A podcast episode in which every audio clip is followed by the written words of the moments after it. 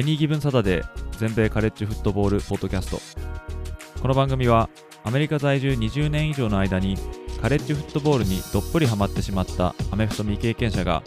このスポーツの素晴らしさを素人の目線で伝えていくポッドキャストです。NFL のことは知っているけれどカレッジフットボールのことはよくわからないという方やもっとカレッジフットボールのことを知りたいという方に少しでも有益な情報をお伝えしていきます。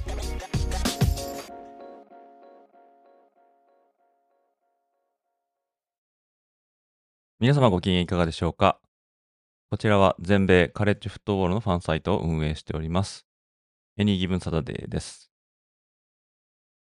カレッジフットボールのシーズンはですね、すでに2週目を終えまして、さらに先週末、まあ、昨日もそうですけども、NFL のシーズンもいよいよ始まって、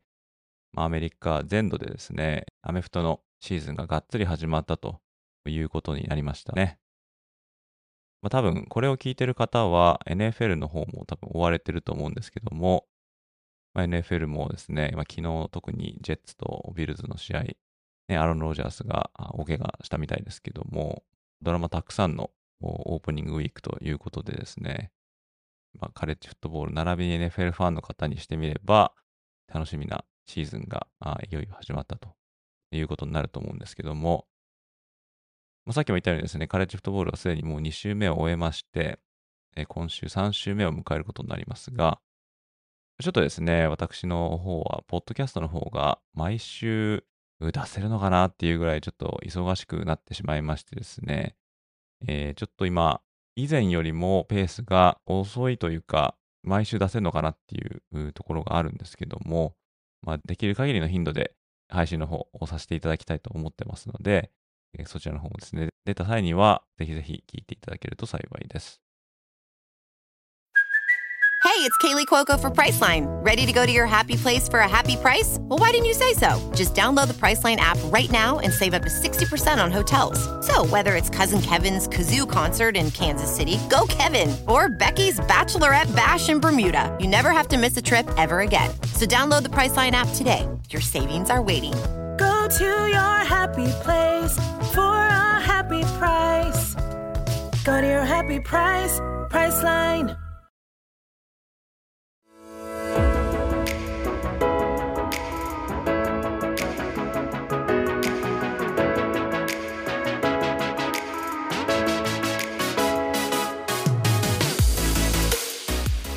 今日はですね、そのカレッジフットボール第3週を迎えるにあたって、すでに発表されております AP ランキング、アソシエイテッドプレスの全米ランキング25位の顔ぶれを見ながら、一緒にですね、過去2週の動向なんかを振り返りながらお話ししていけたらいいなと思っております。お話ししていけたらいいなと思っております。早速ですね、今週第3週目にあたって発表された AP ランキングを上から順に追いながらですね、えー、話していきたいと思うんですけども、今週第1位、こちらはですね、前年度の優勝チームでもあるジョージア大学ですね。ジョージア大学は1位票を55票獲得しております。これ1位票っていうのはですね、この投票権を持っている人数、これ今回ですね、62人いるんですけども、その62人の中で、何人の人がジョージアを1位に押したのかっていう、それがトップ票なんですけども、62票中55人の人がジョージアを1位に押しているということで、まあ、圧倒的なんですけども、ジョージア大学はこれまでですね、まあ、2勝0敗、まあ、未だ負けなしなんですが、最初がテネシー・マーティンですね。これ48対7。そしてボールステートに45対3ということで、まあ、どちらもまあ、格下といえば格下なので、まあ、これぐらいで勝つは当然なのかなということなんですが、ジョージアのスケジュールはですね、今後は今週末にサウスカロライナとありまして、その後が UAB、アーバン、ケンタッキー、バンダビル、フロリダ、ミズーリと続いていくんですけども、まあ、ほぼですね、まあ、勝ちが確定しているようなマッチアップなので、まあ、彼らが負けることは、まあ、ほぼないのかな。まあ、もちろん何が起こるかわからないのがカレッジフットボールですけども、まあ、ジョージア大学は今のところ安泰かなと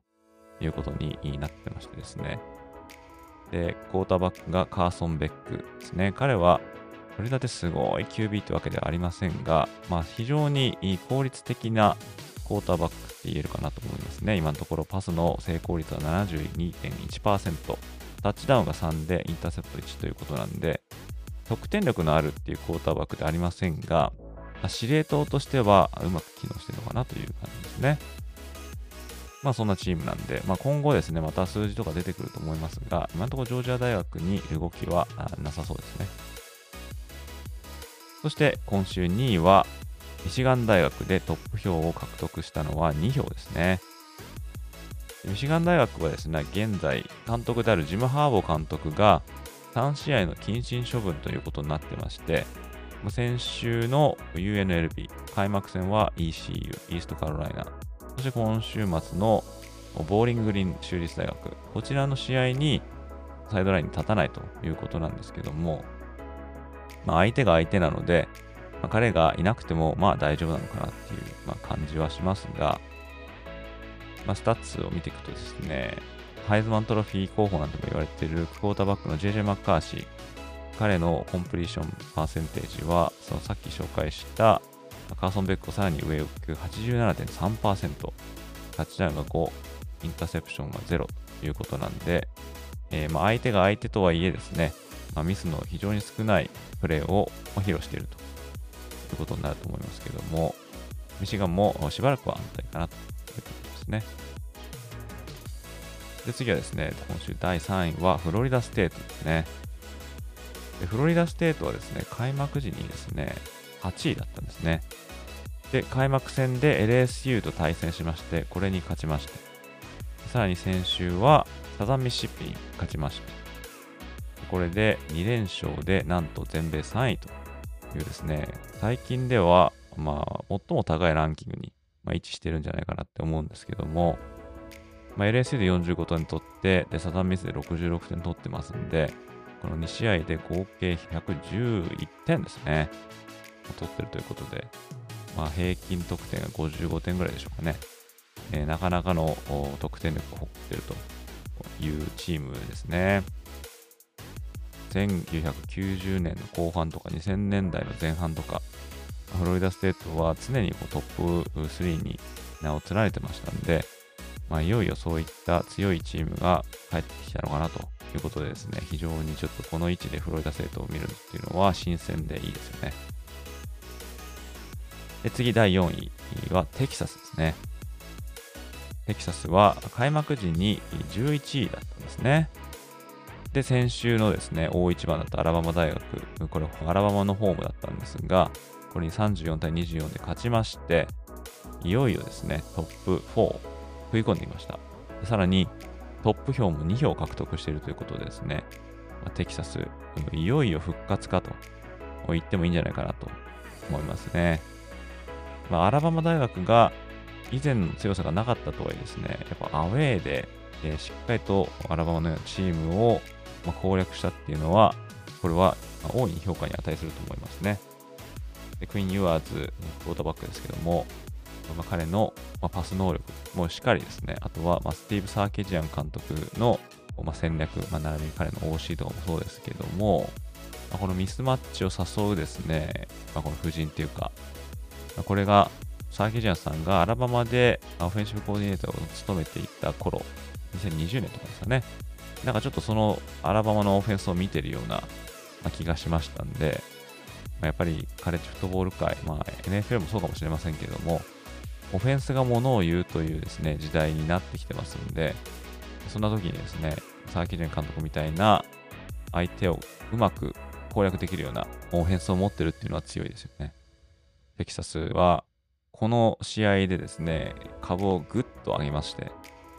所属しているビッグ12ではもう敵はいないんじゃないかなってですね、すでにそんな話もありますけども、まあ、果たして彼らがこのまま、えー、無敗を維持して、トップ5以内に座り続くことができるのかっていうのに期待してますね。で、第5位は、開幕時には6位だった USC ですね。えー、USC はすでにもう3試合行ってるんですけども、まあ、ハイズマントロフィーを昨年獲得したあ、まあ、ケイレブ・ウィリアムスの活躍はですね、まあ、当然といえば当然なんですが、やっぱ今季一番ですね、USC で名を上げてるというか、ちょっと台頭してるっていうのが、これフレッシュマンのですね、ワイドレシーバーのザッカリア・あブランチっていう選手ですね。要するにタッチダウンは2つですね。レシーブ回数が9で、レシーブヤード110ってなってますけども、まあ、リターンタッチダウンとかもですね、してまして、以前のレジブッシュの再来かなんていうですね、話も、まあ、されてまして、現在ですね、フレッシュマンでカレッジフットボール界で活躍している中では、まあ、トップの選手の一人と、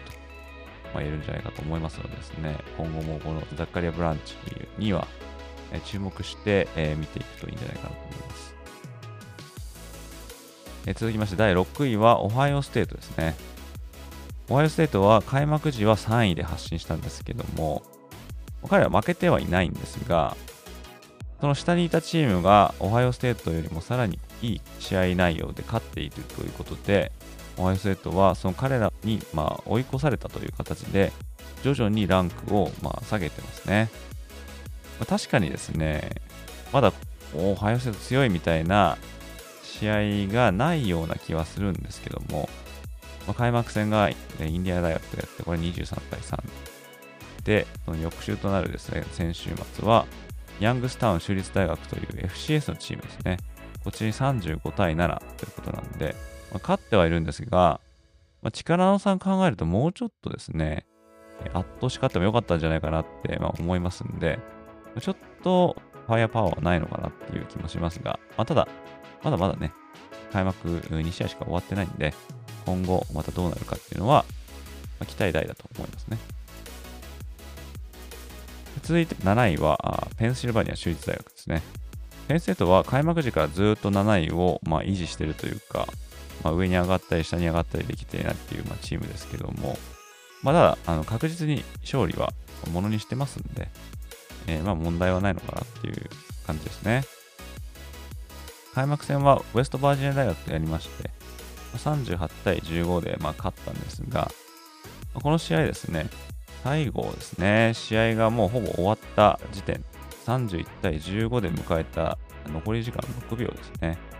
この時点でですね、ペンステートは、まあ、すでにセカンドチームとかをフィールドに送り込んでたんですけども、ジェームス・フランクリン監督は得点をですね、取りに行きまして、残り6秒で38対15と点差をさらに広げたんですが、まあ、これをですね、見たウェストバージニア大学の監督のニール・ブラウンさんはですね、まあ、必要だったのかと。別にあれ得点しなくてもいいじゃないかっていうようなことですね。まあこれですね、実は私もですね、ちょっと前に9月2日に関西学院が竜也大学と試合をして84対0で勝ったっていう試合が、まあ、あったみたいで、でこれでちょっと私ですね、ツイートさせていただきまして、多分ハーフタイムとかで試合はもう全然決まってたと思うんですけども、多分そのままスコアがどんどん決まっていっちゃって84対0なんていうね、ちょっとありえないスコアで、まあ、関西学院勝ったんですが、まあ、これに関してね、あんまりこう点取りすぎるのはこうスポーツマンシップに違反してるっていうふうに、まあ、アメリカでは言われてますみたいなツイートしたんですけど、まあ、その同じ時にですね、えー結構いろんなところで強いチームが弱いチームから大量得点取ってるようなあスコアがあってですね、えーちょっと私の言ってること違うじゃないかみたいな ことになってたんですけども、似たような感じでですね、このペンステートも、もう試合決まってるのにもかかわらず、最後またですね、ダメ押しの得点を取ったっていうのに、まあ、その、取られた方のですね、ブラウン監督は、あれはいらないんじゃないの？みたいなね、あのコメントしてた、ジェームス・フランクリン監督は、若い選手たちも経験を積ませたいと。試合に出たからにはやっぱ点を取りに行くっていう風な、まあ、彼らを責めることはできないみたいな、まあ、そんなようなことを言ってたんですけどもね。それがなんかちょっと自分がツイートした内容のものと被って、ちょっとタイムリーだなってちょっと思ったんですけども。まあ、ちょっと話それましたが、ペンステートも今のところですね、無敗で、第7位ということですね。第8位はワシントン大学ですね。ワシントン大学は開幕時は、え10位ですね。がちょっとずつランキングを上げてますけども、まあ、彼らにしてみればね、もうちょっと先になれば、あもうちょっと強いチームとまあ当たりますんで、そこで勝っていくことでもうちょっとランキングを上げられるんじゃないかなと思いますね。で、今週9位は3勝0敗のノートルダム大学ですね。ノートルダム大学は開幕時13位なんで、ランキングを4つ上げて、現在9位ということですけども、まあ、彼らの、まあ、目玉というのはですね、クォーターバックのサム・ハートマンだと思うんですが、サム・ハートマンはですね、あウェイクフォレストで5年在籍したっていうですね、ベテランもベテランの選手なんですけども、まあ、今のところですね、これまでノートルダム大学に欠けていた、まあ、ピュアパサーの能力を持っているっていう選手かなっていう感じですね。現在3試合を終えて731ヤード、パス成功率が75%、タッチダウンの数が10ということで、インタープセットはないということなので、まあ、かなりですね、エフィシエントなクォーターバックということで、今後、スケジュールがどんどん過密化していく、このノートダム大学にとっては、まあ、サム・ハートマンの存在は、まあ、大きいなというふうに思いますね。そして今週11位はですね、テネシー大学です。テネシーは開幕時に12位だったんですね。まあ、今のところですね、まあ、テネシーもそこまで大したチームと当たってないんで、えー、まあ最初がバージニア大学。そして、えー、2戦目が、えー、オースティン P っていう FCS のチームですね。えー、まあ、勝って当然なんで、え、今のところですね、まあ、動きはないということなんで、次がですね、フロリダ大学との対戦となってますが、まあ、フロリダがちょっと今苦戦中なんで、まあこれに勝ったからといって、ものすごい評価が高くなると思いませんけども、SAC の東地区同士の対決ということで、このライバル対決に勝っておく必要は当然あると思います。続きまして、今週12位は、あユタ大学ですね。ユタ大学は、未だに無敗の2勝0敗ということですけども、もう開幕戦でそのさっき言ったフロリダ大学を24対11で倒しまして、先週末はベイラー大学に20対13と、結構苦しめられましたが、最後になんとか抜け出して勝利することができましたね。ディフェンスがやっぱり強みなんだなっていう感じですけども、このスタークウォーターバックのキャメロン・ライジングがですね、未だにまだ怪我の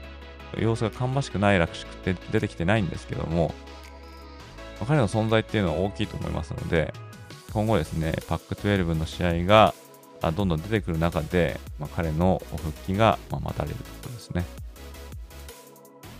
で次はですね、ユタ大と同じパック12所属のオレゴン大学ですね。オレゴン大学はこれまでですね、ポートランドステート、こちらに80対7。まあ、これですね、さっき言ったその関西学院の話で、オレゴンこんな取ってますよっていうふうな、あ、ツイートもあったんですが、これに80対7と対処しました。で先週はテキサス工科大学との戦いで、ちょっとヒヤリとするところもありましたけども、結局38対30で、なんとかテキサステックを振り切りまして、でこの試合にはですね、テキサステック、2020年にオレゴンで先発を張っていたタイラ・シャックっていうクォーターバックがいて、まあ、彼が古巣のオレゴンと戦うという、まあ、そういったちょっとした話もあったんですけども、彼もね、すごい活躍してましたが、最後の最後でインターセプトを犯してしまって、それがあまあ、オレゴンの決勝点になってしまったという、えー、そんな試合でした。続きましてですね、今週第14位は LSU、ルイジアンステートですね。で開幕戦でですね、先ほど言ったフロリダステートに今競り負けまして、でランキングをちょっと落としたんですが、まあ、今のところそのままってことですね。先週は FCS のグランブリンステートと戦って72対10。まあ、これはですね、当然といえば当然の結果かなということになりますけども、今週末はミシシッピステートとの戦いですね。え、こちら見ものかなと思います。15位はカンザスステートですね。カンザスステートは先シーズンのビッグ12のレギュラーシーズンチャンピオンなんですけども、今シーズンもそつなくですね、えー、勝ち続けてまして、開幕戦がサウスイーストミズーリステート、これ FCS の、まあ、小さな大学ですね。は45対0、完勝しました。先週はトロイとやりまして、こっち42対13ということで、今のところ問題ない感じですが、まあ、今週末がですね、SEC 所属のミズーリとの戦いとなってますので、まあ、この試合でもうちょっとこのカンザスステートの真価が、あまあ、垣間見れるんじゃないかなと思います。で続きまして、今週第16位は、オレゴンステートですね。オレゴンステート、まあ、パック12の所属チームですけども、まあ、ちょっとご存知の方あいるかもしれませんが、パック12はですね、このオフシーズンに大量のチームが離脱を表明しまして、今のところ残ってるのが、このオレゴンステートとワシントンステートこの2校なんですね。その2校がですね、まあ、ワシントンステートのこともこう口実しますけども、現在ですね、このランキングに食い込んでるっていうのは、あ何の因果かっていう感じですけども、このオレゴンステートではですね、今回、今シーズンから QB を務めているのは DJ ウィアンガラレイですね。DJ ウィアンガラレイはもともとクレムソンにいた選手で、元つ星の、ま、スーパースターっていうふうに、ま、言われてたんですけども、まあ、クレムソンではなかなか花が出ずですね、今シーズンから、ま、このオレゴンステートに転向してきてますね。今のところですね、パスヤードが346ヤードに、パス成功率が73.7と非常に高い成功率を誇ってますね。タッチダウンが5、でインターセプトが0ということで、まあ、昨年まで結構クレムソンではインターセプトの数が多かったんで、まあ、まだ2試合ですけども、もう今のところなんかちょっとこう、伸び伸びやってんのかなっていう、そんな印象を受けますね。このオレゴンステートで、なんとかですね、自らの力を発揮してですね、もう一度、全部のスターダムにのし上がってくれればいいんじゃないかな。そして今週17位はミシシッピですね。SEC 所属のミシシッピ。先週は24位だったトゥレーン大学との試合がありまして、前半は結構シーソーゲームだったんですが、後半ですね、ちょっと自力の差が出まして、結局37対20で、えー、まあアウェーだったんですが、あミシシッピがトゥレーンを、振り切りまして、でこれで現在ですね、17位に上がってきてますね。今後はですね、えー、ジョージアテック、そして、え、翌週にはアラバマとの試合が、まあ、用意されてまして、さらにその次は LSU ですから、ちょっとこのですね、9月の後半のスケジュール、ミシシッピにしては非常に厳しいんですけども、仮にこれをですね、全勝で乗り切れたとしたら、おそらくミシシッピもですね、10位以内にがっつり入ってこれるんじゃないかなと思いますので、まあ、期待したいと思いますし、またこのレイン・キミンさんもですね、え、当然勝ちに来ると。思いますので、こちらミシシッピの動向もね、実は結構気にしてるんですけども、まあ、QB がね、すごいいいんですよね。えー、ジャクソン・ダートっていうのは、これもともと USC に立つクォーターバックですけども、それに加えてそのバックアップっていうのが、スペンサー・サンダースというですね、昨年まで、オクラホマ州立大学でしっかりと先発を務めてたっていうベテラン QB なんでね、サンダースここ来たのかなっていう感じはするんですが、まあ、でもこの QB ルームはすごい安泰かなっていう感じですね。で、まあ、私も注目してますランニングバックのクインション・ジュドキンス。まあ、今のところ31キャリーで108ヤードと、まあ、距離は出てませんが、ただタッチダウン3つちゃんと量産してますので、今後ですね、この彼の数字の伸びも注目していきたいかなと思います。そして今週18位はコロラド大学です。コロラド大学といえば今カレッジフットボール界で一番騒がしているチームと言っても過言ではないと思うんですが、まあ、かのコーチプライム、リオン・サンダース監督が今年から指揮を取るコロラド大学ですね。先シーズンは1勝11敗ということなんで、本当にもう下も下っていうチームだったんですが、そのチームが開幕戦で準優勝だった TCU に勝ちまして、で先週は古豪のネブラスカ大学にも勝って、今んとこ開幕無傷の2連勝と。そして18位に上がってますけども、コロラドがね、こんなランキングに上がってくるっていうのも久しぶりなんで、まあ、非常にですね、これも、まあ、フロリダステートはテキサスが上にいるよと同じぐらいこう新鮮に映るんですが、まあ、結構ですね、周囲の評価を、まあ、いい意味で裏切る活躍する選手が結構いますよね。ま特にですね、クォーターバックのセドゥア・サンダース、これはサンダース監督の息子ですね。彼は今のところ903ヤードを投げてて、しかもパスの成功率が77.5%ですから、その名前だけじゃない、七光でやってるんじゃないっていうところがですね、まあ、結構いろんな人に評価され始めてますね。で、あのドラフトの、まあ、重鎮でもメル・カイパーさんもですね、2025年のドラフトでは、このセドゥアが QB1 だっていうようなですね、太鼓判をもうすでに押してるみたいなので、このセドゥア・サンダース、ひょっとしたらね、本当大外からサイズマントロフィーなんて話もね、出てくると思いますけども。で、あとはですね、やっぱトラビス・サンターですかね。トラビス・ハンターはですね、コーナーバック兼ワイドレシーバーということで、えーま、数字こそですね、そこまですごいっていうわけではありませんが、まあ、でもレシーバーでは、えーま、チーム2番目ですからね、パスインターセプションとかもやってますし、期待通りというか、期待以上の敵を、披露しているという、まあ、希代の、ね、二刀流じゃないかなと思いますね。それこそあのディオン・サンダース監督、まあ、彼はま野球とフットボールで、ま二刀流でしたけども、このトラビス・ハンターはコーナーバックとそしてワイドレシーバーっていう、まあ、両面選手ということなので、えー、まあこのね、駒がなかなか揃ってるっていうのは見てて面白いと思うんですけどもね、これでさらにディフェンスももっとついてくると、コロラドはひょっとしたらひょっとするかもしれないですね。そしてですね、19位。19位はオクラホマ大学ですね。オクラホマ大学は開幕時は20位だったんで、まあ、この辺をまあちょっと行ったり来たりしてるっていう感じですけども、今のところ2勝0敗ということで無傷ですね。えー、対戦相手がですね、えー、まあ、アーカンソンステート、これに73対0。こちらも弱小チーム相手にっと手加減せずにやったっていうね、えー、まあ、ちょっと冒頭でも話したあうちのチームのうちの一つですけども、先週は SMU に28対11と勝ちまして、まあ、SMU は、ま、ほぼですね、ACC に来年から入ることがま確定してるっていうチームですけども、まあ、これに勝ちまして。で今週末はタルサ、そして、えー、その次が、まあ、シンシナティですね。シンシナティは今年からビッグ12に入ったというチームなんで、まあ、どちらもお手並み拝見かなっていう、そんなようなチームだと思います。そして今週全米20位はノースカロライナ大学ですね。ノースカロライナ大学は開幕時21位だったんですが、あ先週17位に上がったんですけども、対戦したアパラチアン州立大学との試合でオーバータイムに持ち込まれてあわよくば負けるかみたいな、まあ、そんな試合展開をちょ見せてしまったためにですね、ランクを3つとしてしまってますね。まあ、勝ったは勝ったで、まあいいのかなと思いますけども、開幕戦でサウスカロライナ大学31対17ということで、結構いい感じで勝ったんで、でその直後に、この格下のアパラチアンステートに苦しめられたっていう、まあ、アパラチアンステートあっぱれっていうところもありますけども、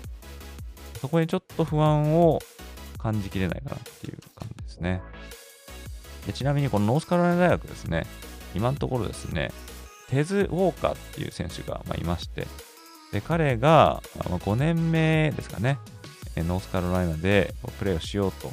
いうことで、NCAA の方に今そう申請をしていましたら、それがちょっとですね、拒否されちゃって、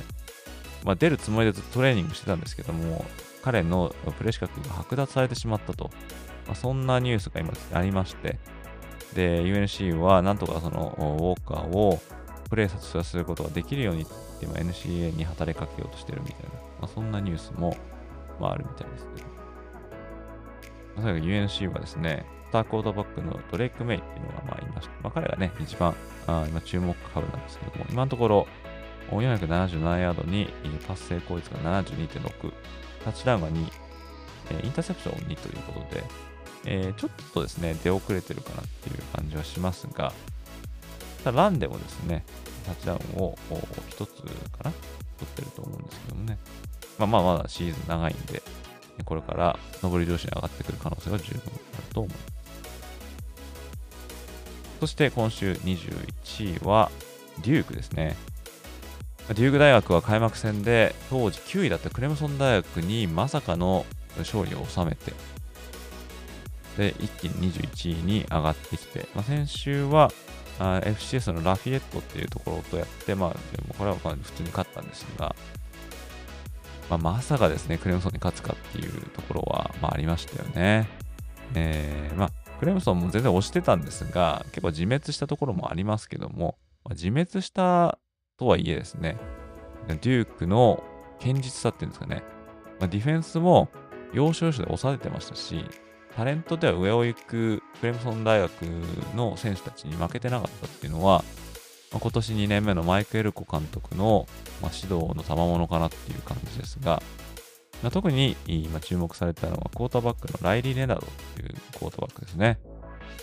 でこのクレムソン戦では、スクランブルから抜けてですね、44ヤードのタッチダウンが見せて、これ圧巻のプレーだったんですけども、でこれ面白かったのはですね、このライリー・レナード、まあ、試合終了後ですね、テレビの、まあ、インタビュー中にですね、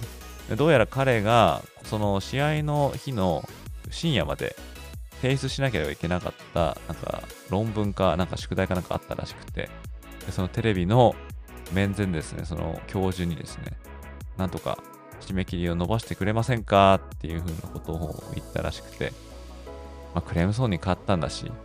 まあ、伸ばしてあげるんじゃないかななんてね、思った人はいっぱいいたと思うんですけども、ただこれを見た教授は、期限延長なしというふうに、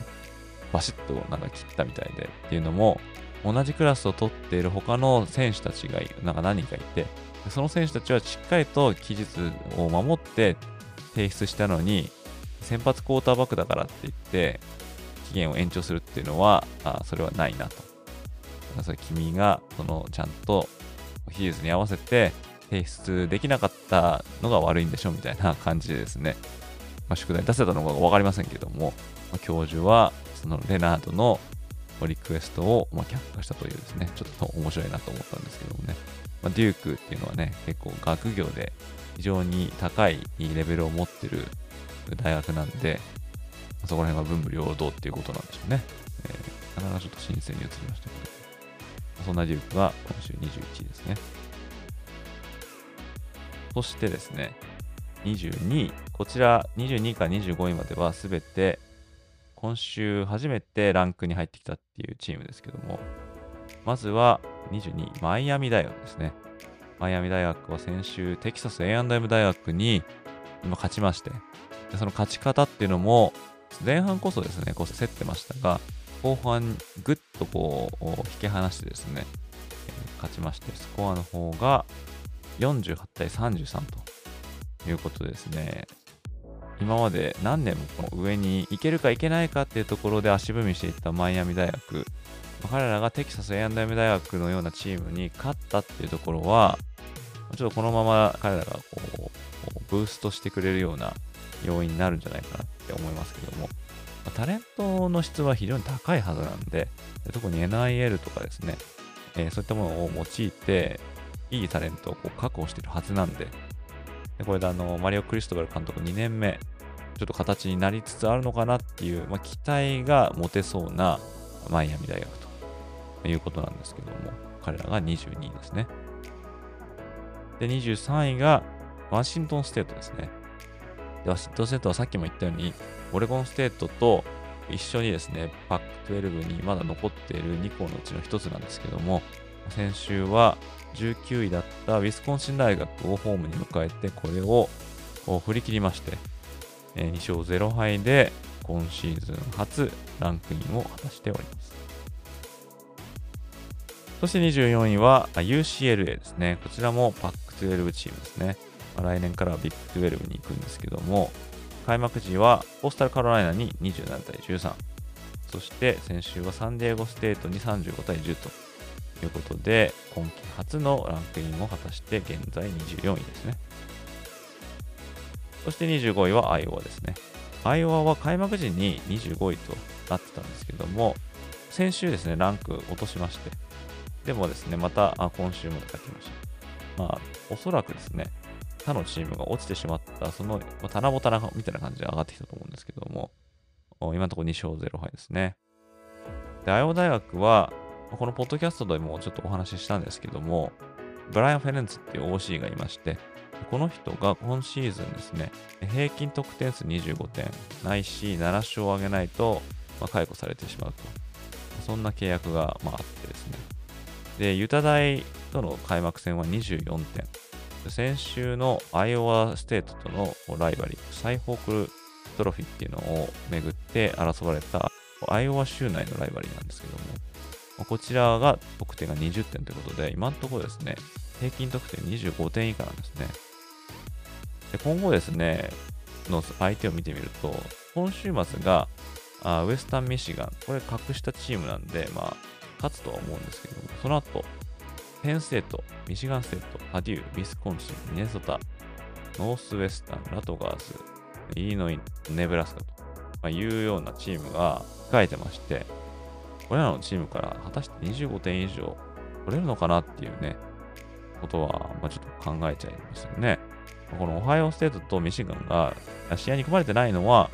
まあ、不幸中の幸いかもしれませんけども、このアイオワ大学の平均得点数を注意深く見ていくっていうのも、まあ面白いかもしれないですね。まあそんなメンツがですね、今週の、まあ、25位だったんですけども、落ちてしまったチームっていうのをね、ちょっと初あこう紹介していこうと思うんですけども、例えばクレムソン大学ですね。クレムソンはなんと最新ランキングで落ちてしまいまして、ちょっと今手元にデータがないんですが、おそらく彼らがランキング外に落ちるのは超久しぶりなんじゃないかなと思いますね。先週はね、まあ、弱小のチーム、チャールストン・サザンですね。チャールストン・サザンっていうのは本当 FCS の、ま、チームなんで勝つの当然なんですけども、ま、勝ちはしましたが、他のチームが彼らの代わりにランキングに上がっていったために押し出されてしまったというのがクレムソン大学ですね。あと、ウィスコンシン大学もさっき言ったようにワシントンステートに倒されて怒っちゃいましたし、また24位だったトゥレーン大学もミシシッピに敗れて落ちました。こんな感じですね。テキサス A&M ですね。テキサス A&M 大学も落ちてしまいましたけども、ちょっとね、テキサス A&M 大学は、ちょっとね、あの、今シーズン結果が出ないと、ジンボ・フィッシャー監督の首はやばいなんて話になりかねないと思うんですけどもね、まあ、まだ、あの、序盤のいっぱいなんで、取り返しはつくと思うんですけども、まあ、どうかなっていう感じですね。そうですね。これ10位のアラバマの話しましたっけ？してないような気がしますね。ここでちょっと付けさせておきましょうか。で、今週10位は、あアラバマ大学ですね。で、アラバマ大学は、あさっきも言ったようにテキサス大学に敗れまして、え3位から10位に転落ということで、彼らが10位に転落するっていうのも、まあそう簡単には見ない光景ですが、彼らの内容を見るとですね、まあ、ちょっとパンチ力がないなっていう感じがしますよね。でテキサスに先手を打たれてですね、まあ、追う立場に、まあ、置かれたんですけども、ボールを持ってもですね、得点ができるようなイメージが湧かないっていうのが、非常に不安なポイントかなっていう風な気がしますね。昨年だったら、ま、ブライス・ヤングとかいましたんで、ブライス・ヤングが何とかしてくれるだろうっていうような雰囲気はあったと思うんですけども、まあ、今年のクォーターバックのジェイレン・ミルロー、うんまあ、彼は先シーズンに一度だけ先発で出たことがあるんですが、まあ、その時もね、まあ、走れるけど、パスがどうかなっていうような感じだったんで、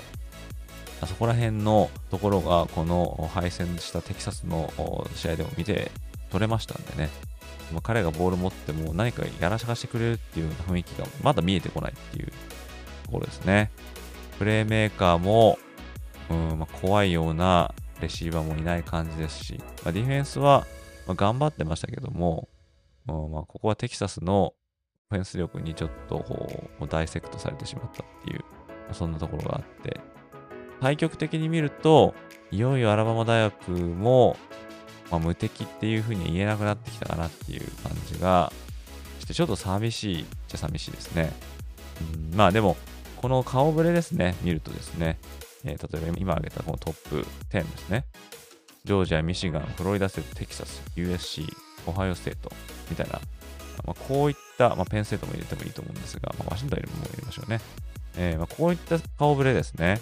全員にまだまだ全然チャンスがあるっていう感じで、ジョージアが突出してるかなといえば突出してるのかもしれませんが、まあ、彼らはの対戦相手がまだ全然大したことないんで、まあ、あの、ニック・セイバン監督がよく言ってる、ピュリティとかって言うんですけどね、うん、なんていうんですかね、え群雄割拠な感じがですね、えー、まあ、ファンにとっては、まあ、非常にいいんじゃないかなって思いますね。今までだったらね、えー、一握りの強いチームだけがこう上にいるみたいな感じですけども、今までにちょっと顔を見なかったチームが上に上がってきてるっていうのは、ここ最近10年、15年のカレッジフットボールを見てる人にしてみれば、かなり新鮮な顔ぶれで、まあ面白そうですよね。ただ、例えばアラバマとかクレムソンとか、そういったチームのファンにしてみると、まあ、ちょっと寂しい状況に陥ってるのかもしれませんけども、まあそうですね、映画は永遠ではありませんから、うんまあ、そういってですね、今強かったチームも、いずれそうでなくなる時が来るだろうっていう、まあ、それが果たして今年なのかどうかっていうのね、えーこれはちょっともうちょっと見定めてみたいかなと思います。そんな感じですね。最新第3週目の AP ランキング25位を見ながら、過去2週間をですね、さらっとおさらいさせていただきます